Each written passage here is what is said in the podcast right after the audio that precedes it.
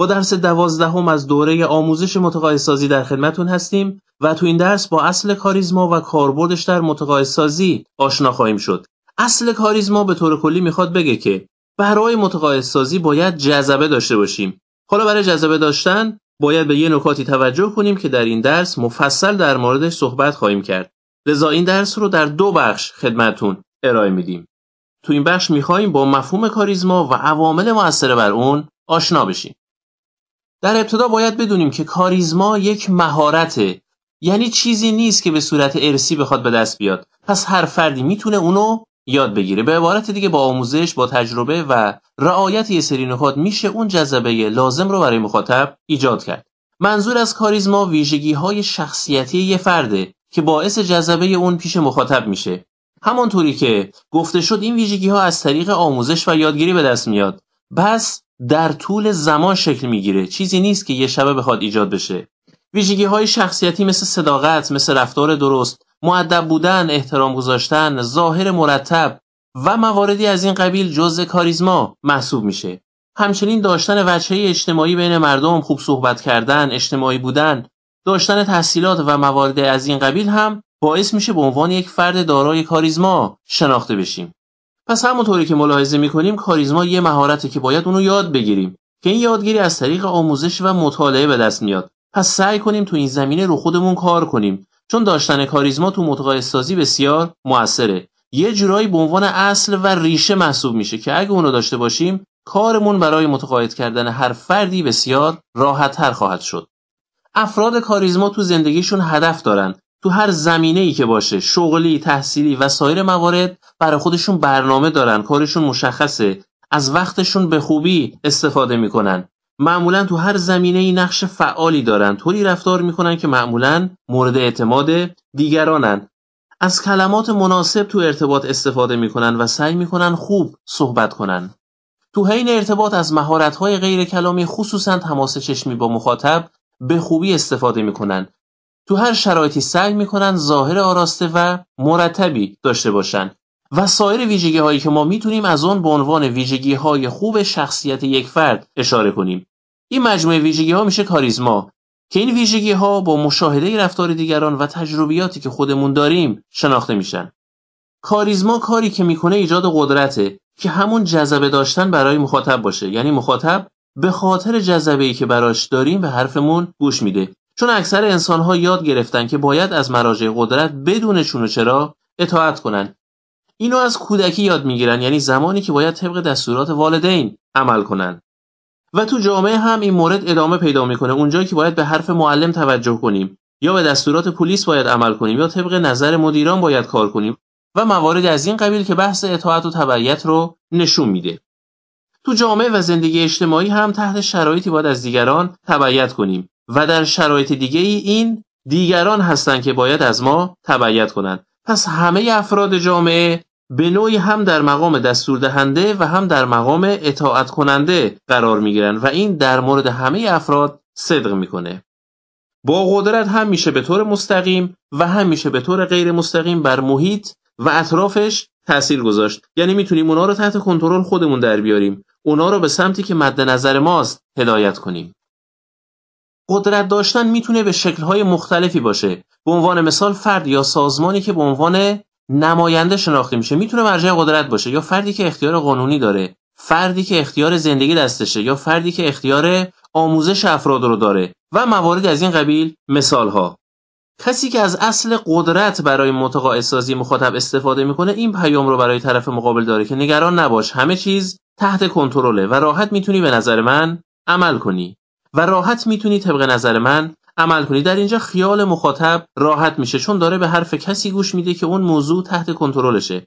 مثل زمانی که به توصیه های پزشک عمل می‌کنیم یا زمانی که به دستورات راهنمایی و رانندگی احترام می‌ذاریم یا زمانی که به درس استادمون توجه می‌کنیم یا زمانی که به نصیحت های بزرگترها گوش میدیم و مواردی از این قبیل. پس داشتن اصل قدرت کار متقاعد سازی رو بسیار راحت می‌کنه. اما سوال چطوری می‌تونیم به عنوان مرجع قدرت از سوی دیگران شناخته بشیم؟ یعنی جدای از اون شغل و مقامی که داریم چطوری می‌تونیم برای دیگران جذبه داشته باشیم؟ یه سری ویژگی هایی داره که در ادامه به اونها اشاره خواهیم کرد. یکی از این ویژگی هایی که بسیار موثر داشتن اطلاعات انسانهای فریخته و باسواد معمولا در هر شرایطی مورد احترام افراد جامعه هستند. در اینجا باید سعی کنیم در هر زمینه ای که داریم به بهترین اطلاعات مورد نظر دسترسی داشته باشیم. همیشه سعی کنیم اطلاعاتمون رو در مورد مسائل مختلف جدید کنیم به عبارتی بروز باشیم. برای درک اهمیت این مفهوم یک مثال رو با هم می‌بینیم. فرض کنیم دو نفر برای شکستن هیزم به وسیله تبر با هم مسابقه میدن که یک از اونها لاغرندام و نفر دیگه یک فرد تنومنده. در اینجا برنده به نظر شما چه کسی می‌تونه باشه؟ شاید بگین فرد تنومند. اما این فرد نبوده که برنده شده بلکه فرد لاغر اندام در اینجا برده. و دلیلش این بوده که فرد لاغر اندام در حین مسابقه مرتب تبرش رو تیز می‌کرده. اما فرد تنومند به این قضیه توجهی نداشته. تیز کردن تبر در اینجا استعاره هست برای داشتن اطلاعات. یعنی تو ارتباط تو مذاکره و تو متقاعد سازی برگ برنده ای ما داشتن اطلاعاته. اگه در مورد موضوعی که داریم با مخاطب بحث می‌کنیم اطلاعاتمون به اندازه نباشه اصلا برای مخاطب جذابیتی نخواهد داشت.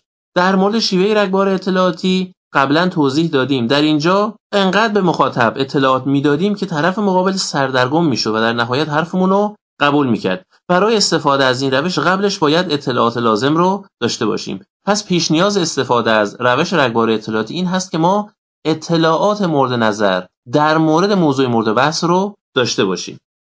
پس همیشه سعی کنیم در هر شغل تخصص و نقش اجتماعی که هستیم اطلاعات مورد نیاز اون زمینه رو داشته باشیم. طوری که از نظر دیگران به عنوان متخصص اون موضوع شناخته بشیم. اگه پدر یا مادر هستیم اطلاعات مورد نیاز برای فرزند پروری رو داشته باشیم. اگه همسر هستیم در زمینه زندگی زناشویی باید مهارت‌های کافی رو داشته باشیم. اگه فروشنده هستیم به اطلاعات کلیه محصولات و مهارت‌های فروشندگی مسلط باشیم. اگه معلم هستیم در روش‌های تدریس و مدیریت کلاس متخصص باشیم و تو سایر نقش‌های اجتماعی هم به همین صورت. این باعث میشه در طرف مقابل به عنوان یک فرد متخصص شناخته بشیم که در نتیجه این امر منجر میشه حرفامون برای دیگران ارزش بیشتری پیدا کنه. البته وقتی میگیم متخصص منظورمون این نیست که دکترای اون رشته را داشته باشیم بلکه منظورمون اینه که بهترین خودمون باشیم. تو هر نقش و شغلی که داریم سعی کنیم تا جایی که می‌تونیم بین همرده های خودمون بهترین باشیم. اگه فروشنده هستیم سعی کنیم از فروشنده های دیگه بهتر باشیم. اگه دانشجو هستیم سعی کنیم از دانشجوهای دیگه بهتر باشیم. اگر پدر و مادر هستیم سعی کنیم از والدین دیگه بهتر باشیم. اگر فرزند هستیم سعی کنیم از فرزندان دیگه بهتر باشیم و هر نقش دیگه ای که داریم. این بهترین بودن یعنی تا جایی که می‌تونیم به اطلاعات و مهارت‌های اون زمینه دست پیدا کنیم که این امر تنها از طریق آموزش و مطالعه به دست میاد. یعنی باید رو خودمون کار کنیم. به عبارتی رو خودمون سرمایه گذاری کنیم که بهترین نوع سرمایه گذاریه در زمینه موضوعات مورد نظر مرتب کتاب بخونیم مقاله بخونیم مطالعه داشته باشیم. اگه کارگاه ها یا دوره های آموزشی در زمینه موضوع مورد نظر ما وجود داره شرکت کنیم. برخی از مطالب علمی که در شبکه های اجتماعی به رایگان به اشتراک گذاشته میشه می‌تونه مفید باشه. و هر چیزی که از طریق مطالعه و با آموزش به دست بیاد می‌تونه باعث بشه که ما بهترین خودمون بشیم. وقتی که بهترین خودمون شدیم از طرف دیگران به عنوان یک فرد متخصص شناخته میشیم و این باعث میشه که حرفمون برای اونها جذبه داشته باشه. یکی از ویژگی های دیگه ای که تو مرجع قدرت بودن می‌تونه به ما کمک کنه ظاهر آراسته و نوع لباس پوشیدن هست. معمولا در روابط اجتماعی نوع لباس ما مشخص می‌کنه که به کدام گروه تعلق داریم. لباس های شیک و مرتب ما رو تو گروه های بالای جامعه قرار میده و لباس های کهنه و شلخته بودن ما رو عضو گروه های پایین جامعه قرار میده. البته یه سری گروه ها هم لباساشون مشخصه مثل دکترها مثل لباس کار آتش ها یا لباس کادر درمان لباس پلیس ها لباس نظامی ها و هر شغل دیگه ای که لباسش مشخصه. باید بدونیم که در اینجا همین لباس ها افراد رو وادار به همکاری کردن می‌کنن. مثلا کسی که لباس کادر درمان و پوشیده اگه توصیه بهداشتی داشته باشه حرفش بدون چونه چرا مورد قبول قرار می‌گیره. یا پلیس اگه اختار یا دستوری بده بدون چونه چرا تبعیت میشه. و تو سایر موارد هم به همین صورت. این نشون دهنده قدرت لباس در متقاعد کردن افراده. شاید ساده به نظر برسه اما بسیار موثره. حالا سوالی که ممکنه پیش بیاد این هست که این لباس ها که مربوط به مشاغل خاصی میشه. آیا برای سایر اخشار جامعه هم کاربرد داره یا خیر؟ پاسخ مثبت هست بله برای همه افراد جامعه در هر نقش و مقامی که هستن کاربرد داره. همون نکته‌ای که در قسمت تعلق به گروه بزرگتر گفته شد. باید سعی کنیم در نظر افراد جزء گروه های بالای جامعه به نظر برسیم. چون اکثر افراد به گروه های بالای جامعه به دلایل مختلف توجه بیشتری نشون میدن. همان اصطلاحی که تو جامعه ازش استفاده میشه با کلاس بودن. دلیلش به خاطر همینه. پس اگه یه فروشنده شیک و مرتب باشه به احتمال زیاد مشتری های بیشتری خواهد داشت. یا یه معلم یا استاد اگه شیک و آراسته باشه می‌تونه تأثیر بیشتری تو توجه شاگرداش به درس داشته باشه. پس همیشه سعی کنیم به ظاهر و نوع لباسمون توجه داشته باشیم. یه جوری میشه همون تکنیک برداشت اولیه که در درسهای گذشته در موردش مفصل صحبت کردیم. یکی از ویژگی های دیگه که تو مرجع قدرت بودن می‌تونه به ما کمک کنه داشتن ثروته. معمولا تصوری که نسبت به افراد ثروتمند وجود داره تصور مثبتیه. اکثر افراد جامعه افراد ثروتمند رو دوست دارن و براشون احترام زیادی قائل هستن. در اینجا وقتی میگیم ثروت منظورمون فقط پول زیاد نیست بلکه چیزهای دیگه هم وجود داره که باعث میشه افراد ثروتمند به نظر برسن.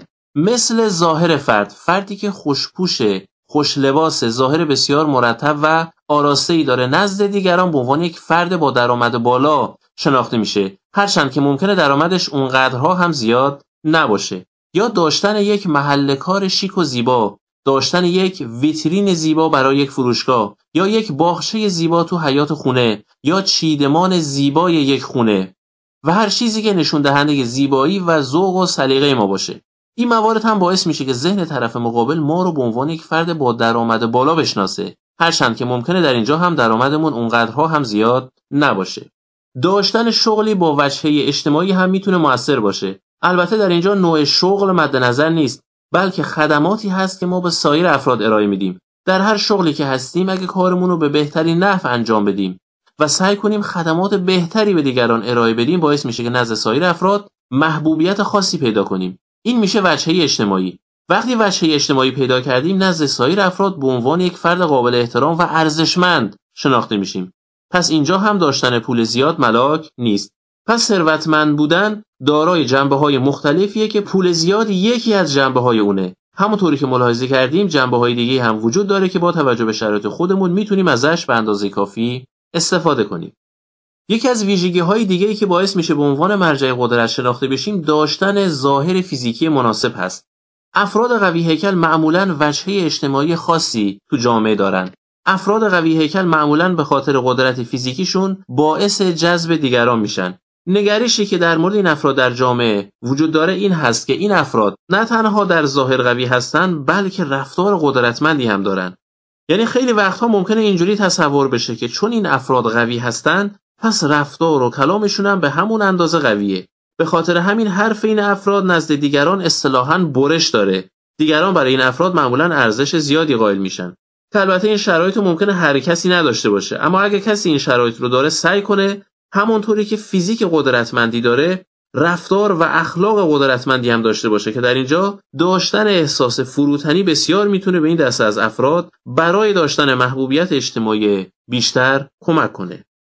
و نکته که در پایان این بخش باید به اون اشاره کنیم این هست که بیشتر افراد واقعا نمی‌دونن که چه کسی در مقام قدرته. پس این ما هستیم که میزان قدرتمون رو به دیگران نشان میدیم. همانطوری که در این بخش اشاره شد برای اینکه به عنوان مرجع قدرت شناخته بشیم راه های مختلفی وجود داره که با توجه به شرایطمون می‌تونیم از اونها در هر موقعیتی استفاده کنیم. تو این بخش می‌خوایم در مورد خصوصیات فردی یا به عبارتی رفتارهایی که برای کاریزما داشتن اهمیت داره صحبت کنیم.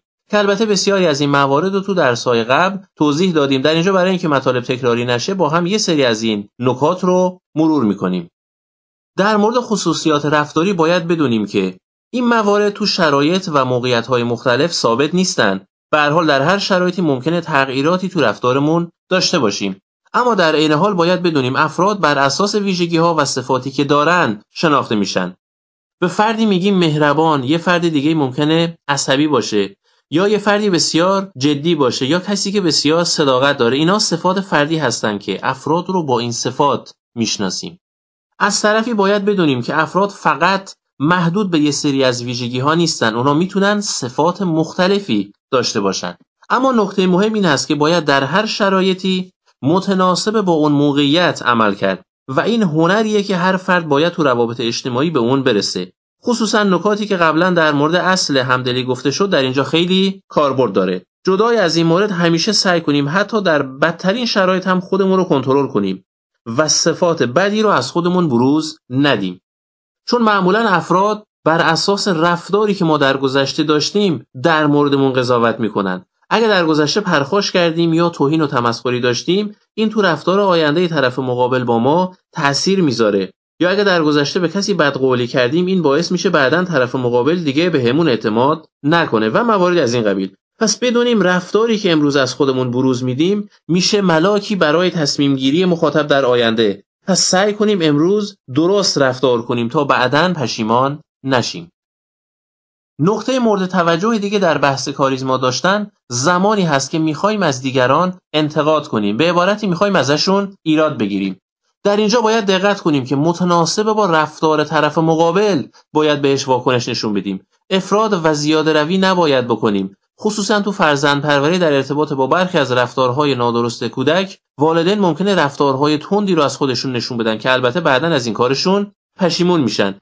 تو سایر شرایط اجتماعی هم این نکته صدق می‌کنه. پس حتما به این عامل توجه داشته باشیم.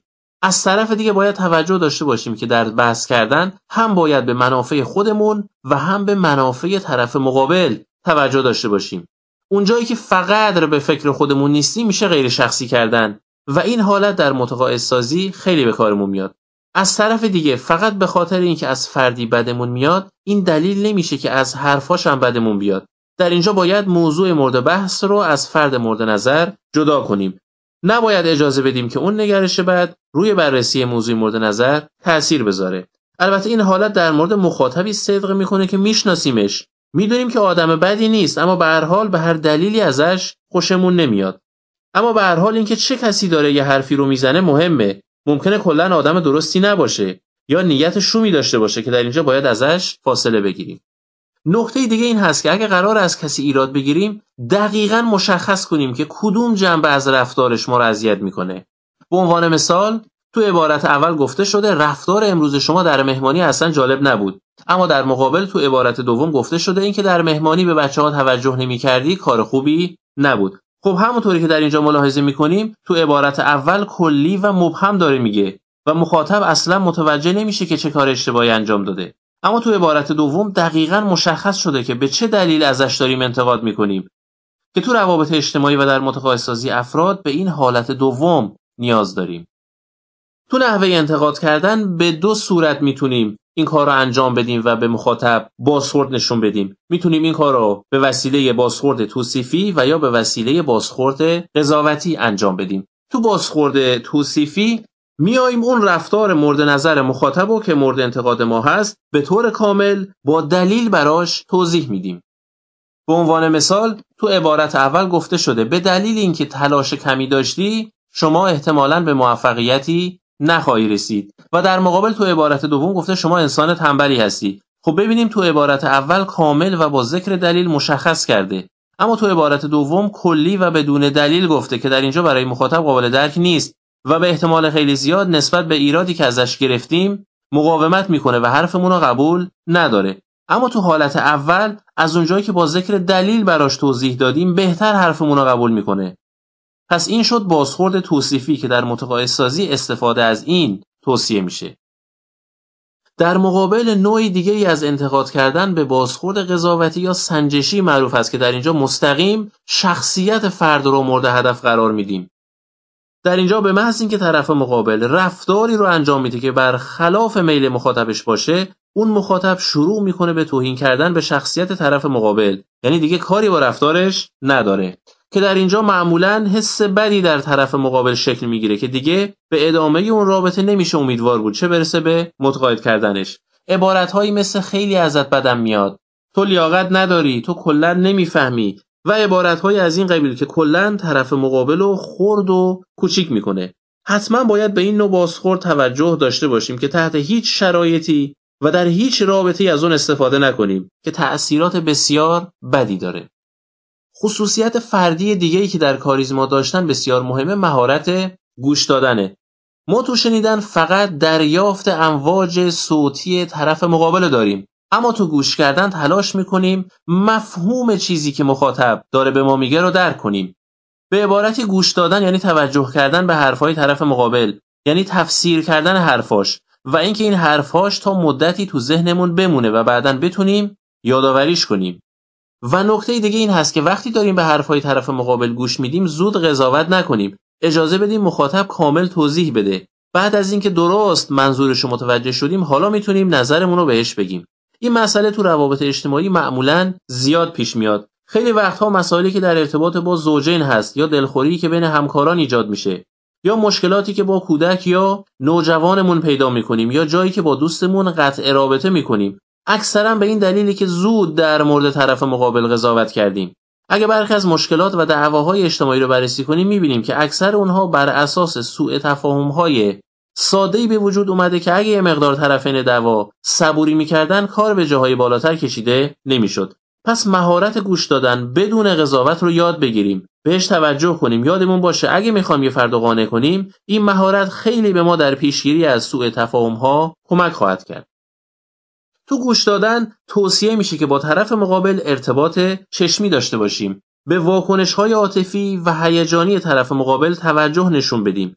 و تو این زمینه باهاش همراهی کنیم. یعنی اگه از گفتن حرفی حس ناراحتی پیدا کرد باهاش ناراحتی کنیم. یا اگه خوشحال شد ما هم باهاش خوشحالی کنیم. و تو سایر احساسات هم به همین صورت. طرف مقابل وقتی داره صحبت می‌کنه سعی کنیم با توجه به حرفاش گوش بدیم. با یه سری کارها تمرکزش رو به هم نریزیم. اگه یه جایی منظورش رو متوجه نشدیم ازش سوال کنیم. این کار هم نشون دهنده توجه ما به مخاطبه که طرف مقابل اینو متوجه میشه. و هم اینکه حرفهای طرف مقابل رو بهتر درک می‌کنیم که این خیلی مهمه. چون تا متوجه منظور طرف متقابل نشیم نمی‌تونیم بهش پاسخ مناسبی بدیم. توصیه دیگه این هست که اجازه بدیم مخاطب حرفاشو کامل تمام کنه و بعد ما شروع کنیم. باید دقت کنیم که بیش از حد برای مخاطب صحبت نکنیم. زیاد صحبت کردن مخاطب رو خسته می‌کنه. تو این زمینه باید اجازه بدیم به همون اندازی که خودمون صحبت می‌کنیم مخاطب هم فرصت صحبت کردن داشته باشه. خصوصیت فردی دیگه ای که می‌تونه تو کاریزما داشتن موثر باشه تشخیص کانال ارتباطی افراد هست. همه افراد محیط اطرافشون رو با حواسشون درک می‌کنن. همون حواس پنجگانه منظورمونه که تو این ارتباط معمولا هر فردی یک کدوم از حسش تا حدی از سایر حواسش فعالتره. تو ارتباط برقرار کردن حواس غالب بیشتر شامل حس دیداری، حس شنیداری و حس لامسه میشه. که اگه بتونیم حس غالب هر فرد رو برای ارتباط برقرار کردن تشخیص بدیم بهتر می‌تونیم باهاش ارتباط برقرار کنیم. که تو متقاعد سازی هم خیلی تاثیر می‌ذاره. اما سوال چجوری می‌تونیم کانال ارتباطی افراد رو تشخیص بدیم؟ برای درک این موضوع یک مثال رو با هم می‌بینیم. فرض کنیم عدهای در حال تماشا کردن یه فیلم هستن. بعضی از اونها توجه بیشتری به موسیقی نشون میدن. برخی دیگه صحنه های فیلم و جلوه های ویژه اونو دوست دارن. بعضی ها هم ممکنه حال و هوای عمومی فیلم رو جالب تر بدونن. تو این مثال اون افرادی که به موسیقی فیلم توجه بیشتری دارن کانال یادگیریشون شنیداری هست. یعنی گوششون از سایر حواس فعالتره. اونهایی که صحنه های فیلم و جلوه های ویژش رو دوست دارن کانال یادگیریشون دیداریه. یعنی چشمشون از سایر حواس فعالتره. اونایی که تحت تاثیر حال و هوای عمومی فیلم قرار گرفتن کانال یادگیریشون لمسی هست. یعنی حس لامسه اونها از حواس دیگه فعالتره. تو ارتباط ها با چند دقیقه صحبت کردن تا حدی می‌تونیم متوجه بشیم که طرف مقابل کدوم حسش فعالتره. چون یه سری نشانه هایی برای تشخیص این موضوع وجود داره. اون افرادی که چشمشون فعالتره معمولا سرشون همیشه بالاست. چون نیاز دارن همه چیز مشاهده کنن. به خاطر همین ارتباط چشمی خوبی دارن از مهارت‌های غیر کلامی که همون زبان بدن باشه استفاده می‌کنن پس اگه تو ارتباط با طرف مقابل دیدیم که همچین نشونه هایی داره ما هم باید سعی کنیم تا حد ممکن این موارد رو تو ارتباطمون رعایت کنیم. این کار باعث میشه طرف مقابل حس کنه که ما هم شبیه به اون هستیم. در نتیجه این احساس شباهت کردن کمک می‌کنه که بهتر بتونیم قانعش کنیم. اون افرادی که گوششون فعالتره معمولا موقع گفتگو سرشون پایینه. چون روی شنیدن تمرکز دارن. موقع گفتگو زیاد تکون نمی‌خورن ثابت و بی حرکتن چون می‌خوان برای شنیدن خوب تمرکز داشته باشن. معمولا این دسته از افراد به توضیحات زیاد نیاز دارن یعنی کلی باید براشون توضیح بدیم تا قانع بشن. اگه دیدیم مخاطبمون این نشونه ها رو داره بهتر از شیوه رگبار اطلاعاتی و روش بحث کردن به شیوه علی استفاده کنیم. در اینجا توضیحات زیاد باعث متقاعد شدن مخاطب خواهد شد. و اما افرادی که لمسی هستن معمولا آرام و صبورن. با مکس آرامش صحبت می‌کنن یعنی صحبت کردنشون تونتون نیست خیلی شمرده صحبت می‌کنن. تو گفتگو معمولا به یه جای خیره میشن یه حالتی مثل زل زدن. به چیزی که طرف مقابل داره میگه خیلی دقت می‌کنن یعنی سعی می‌کنن منظور طرف مقابل رو کامل متوجه بشن. اگه تو ارتباط دیدیم طرف مقابل دارای این نشانه هاست ما هم باید سعی کنیم مثل خودش عمل کنیم. به صورت شمرده صحبت کنیم سعی کنیم از جملات روشن و بدون ابهام استفاده کنیم. البته تو هر کدوم از این کانال های ارتباطی نیاز نیست طرف مقابل همه این نشانه ها را داشته باشه بلکه از هر کدوم یکی دو مورد هم داشته باشه تا حدی میشه تشخیص داد.